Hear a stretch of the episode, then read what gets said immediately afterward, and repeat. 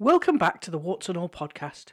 I'm Suzie Edge, medical doctor and historian, and I'm just fascinated by how we've treated the human body in life and in death. But let's face it, mostly in death. Do we need music? Do you think? I just I never got round to adding music to the podcast. I I don't know. You tell me. So what's been going on? This is wonderful. I have been sent a cover for Mortal Monarchs, my book, which will be out later this year. That's so that I can do a cover reveal video uh, next week. I took a sneaky peek picture of that, so my patrons over at patreon.com slash Suzie Edge can join in the fun. I'm not going to lie, I let out a little squeal when it came through the post. Mortal Monarchs, A Thousand Years of Royal Deaths is available for pre order. If you're interested in that, then the links are in the bios on my website. Uh, all those places where you find me, there'll be a link to that. The publishers are telling me that they're very happy with the number of pre orders already in. So if you've done that, I appreciate it so much. Thank you.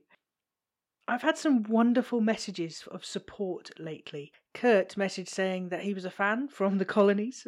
he said, I enjoy your work and the science and informative aspects of your TikToks and podcasts. I really love seeing these messages and comments like this. Thank you so much. I really do appreciate it. Kurt is a Patreon supporter, and as ever, I have a massive thank you for my supporters on Patreon.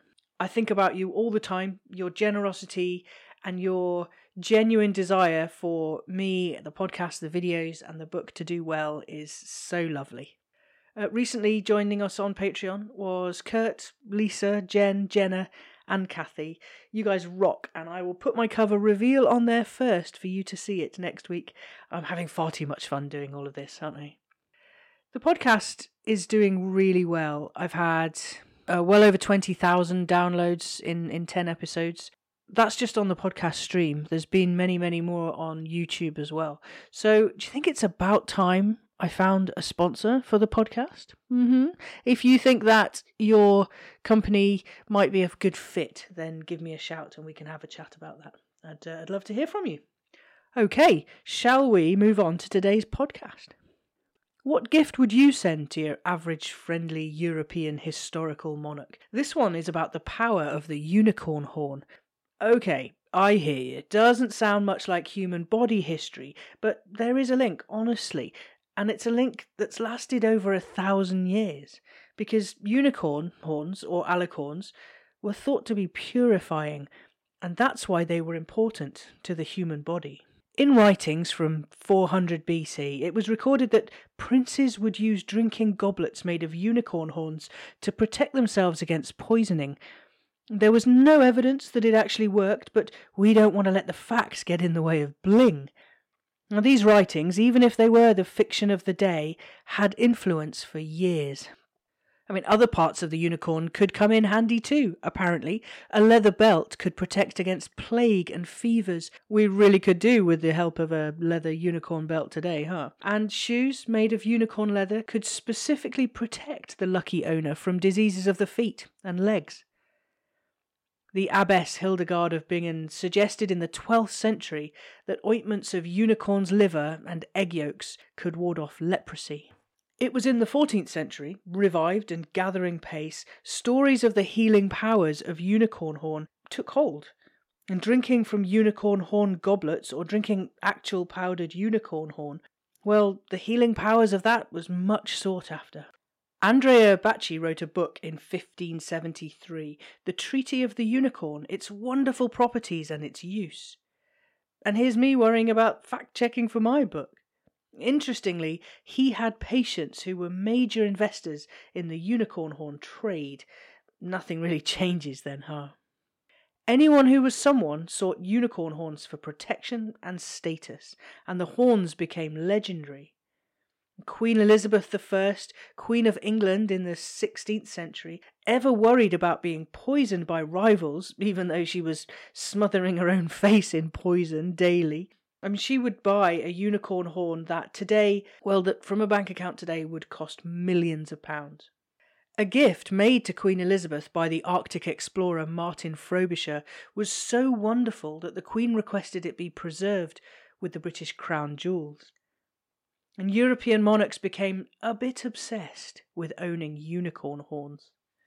Ivan the Terrible had a staff made from a unicorn horn. It didn't protect him against the stroke that he had playing a peaceful game of chess with a friend. An eight foot long specimen on display at the museum in Bruges was said to have been gifted to Charlemagne. When Francis I of France had a horn gifted to him by the Pope, he had it mounted in solid gold. Philip II of Spain had twelve of them. He didn't hold back, and nor did Christian V of Denmark, who had a throne made out of them for him to sit on. It's like Game of Thrones. They were so sought after that they could fetch several times their weight in gold.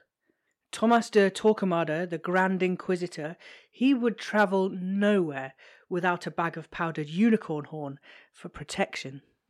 There were some people, though, who were not convinced. Ambrose Paré, the 16th century surgeon to the French king, saw the use of unicorn horn in the highest palaces. He wrote that dishes of alicorn would be used to serve up food to the kings.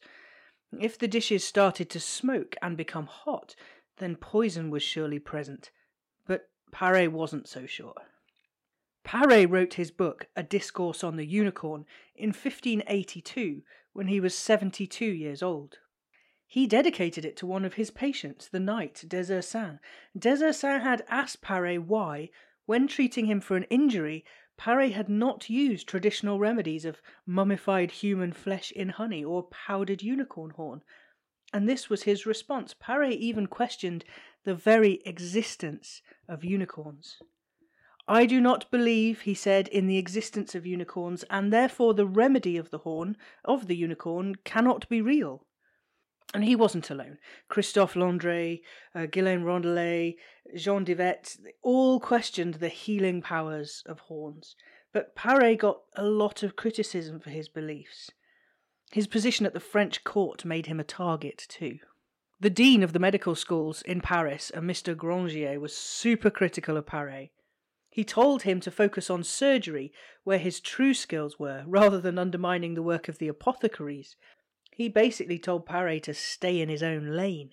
Paré replied that just because something had been used and believed for a long time is not enough to prove that the unicorn has the virtues attributed to it. I'm beginning to really like Ambrose Paré. The King James VI of Scotland, who was also James I of England, was not so much sceptical of the power of unicorn horn, but he wanted to make sure that he hadn't been sold a dud. So he tested it. He ground up some poison and fed it to a servant, and as the servant became ill, he gave him the antidote. But the servant died. Though there was probably a lot of fake powdered and chipped horn going about. I mean, you would, wouldn't you? You, you could just go off and grind something random and sell it to an apothecary for lots of money. The real thing came, of course, not from unicorns, that would be silly, and slightly surprising, but they were narwhal husks.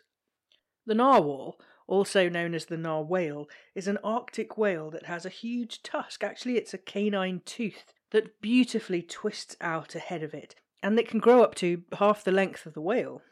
They live in the freezing waters of the Arctic around Canada, Greenland, Russia. It's mostly the males who have the wonderful, distinctive helical tusk. And when washed up on shores, it's easy to imagine how anyone might think of, of such a thing as being magical.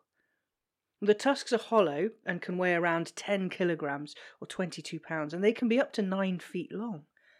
For the narwhal, they're not for stabbing prey, it's probably more likely a sensory organ, but also with it being mostly the males who have the tusks, it's thought that they are like stag's antlers, for instance, a sign of male prowess.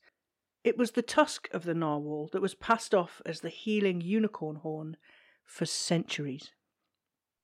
It was Vikings moving about the northern waters who cashed in on it. They would trade them and do very, very well out of rich believers. And it wasn't in their interest to go telling anyone where the horns were coming from. But soon more exploration, more science, more people figured out that these were coming from narwhals. After Paré and the others started to question the healing powers of horns, they started to become less sought after. But of course, there are still many who will look for tusks and horns, believing in their powers. rhino being slaughtered for aphrodisiac properties of their horns is still happening. We might not believe in unicorns, but animals we know to exist are still in danger.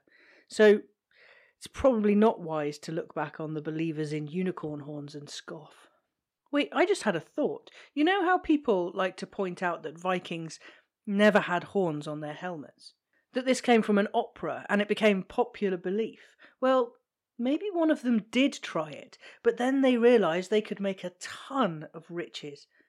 Hey, I could ground up my helmet horn and pass it off as unicorn horn. Not a phrase I thought I'd ever say in public, to be honest.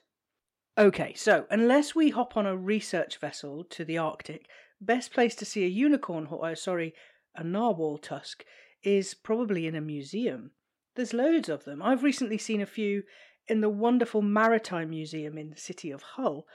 I'm guessing there are many more. They are beautiful things. It really is no surprise that finding one was a, a magical thing, and it's no surprise that they were attributed with magical powers. We still believe in the weird and wonderful, but not in unicorns. Actually, I, when I was looking up some things to make to write this podcast about unicorn horns, one of the top searches that came out with the word unicorn on Google was Do unicorns still exist? The most interesting thing about that question is the word still, because that suggests that they once did. Well, maybe they still do. Maybe they do. Maybe it's us that are wrong. Who knows? Thank you for listening to the Warts and All podcast, weird and wonderful human body histories. This episode will be on YouTube as a podcast, but I'm going to make it into a video with pictures and, you know, chat and more. So please do subscribe and keep an eye out for that. I've uploaded a video about the brutal beheading of Margaret Pole and had some fab comments about that one. That's my first YouTube specific video. So, yep, you can find me on YouTube, on Instagram as edge.suze, say hi on Twitter at Suzie Edge. I will be giving a sneaky peek of the Mortal Monarchs cover reveal on Patreon for supporters there, and as ever, I upload history content, discussion, and chat on TikTok at Suzie Edge. There are amazingly over 200,000 like minded, weird, and wonderful followers on there. On TikTok this week, we've discussed Mary Boleyn's death, or rather, our lack of any information on her death and burial. We've had more on Richard III and the princes in the Tower, and we've looked at Marie Antoinette's extreme dentistry. And we went for a walk up Prince Charles's bum, so to speak. We looked at the mystery of the miniature coffins found in Arthur's Seat above Edinburgh. And also, this might be useful, there's a video I made about historical fiction where loads of people have left some really good suggestions and recommendations in the comment section if you're looking for historical fiction to keep you going through the winter months. Thank you all for, for joining in on that one. Tomorrow I'm taking a trip to visit the battlefield at Culloden. I want to have a think about how the dead were treated there, uh, so there'll be more to follow on that and hopefully some videos as well. So, this has been the Warts and All podcast, written and produced by me, Suzie Edge, with artwork by Catherine Edge, and we'll see you soon.